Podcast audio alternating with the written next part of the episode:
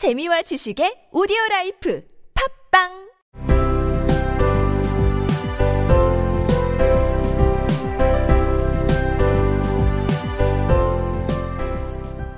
The door opened and Jim stepped in and closed it. He looked thin and very serious. Poor fellow. He was only twenty-two and to be burdened with a family. He needed a new overcoat and he was without gloves. 문이 열리고 짐이 들어와 문을 닫았다. 그는 마르고 매우 진중해 보였다. 불쌍한 친구, 겨우 22살의 나이에 가족을 부양해야 했다. 그는 새 오버코트가 필요했고 장갑도 없었다.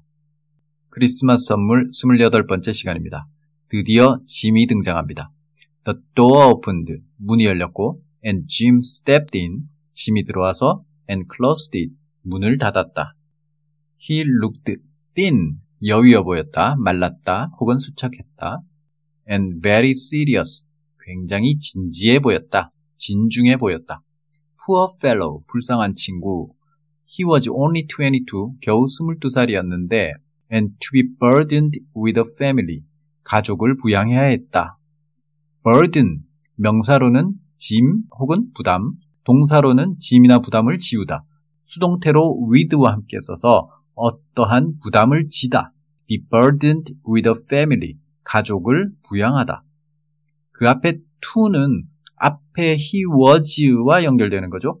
He was to be burdened with a family. 그는 가족을 부양해야 했다. 비동사 다음에 to 부정사가 곧바로 나와서 비동사에 연결되는 이런 문형은 뭐뭐 할 예정이다 라고 해석하거나 뭐뭐 해야 한다 로 해석하면 됩니다. 맥락에 따라서 둘 중에 하나면 거의 뜻이 통할 거예요.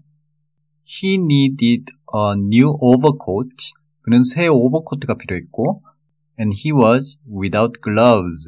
장갑도 없었다. 그럼 듣고 마치겠습니다. The door opened and Jim stepped in and closed it.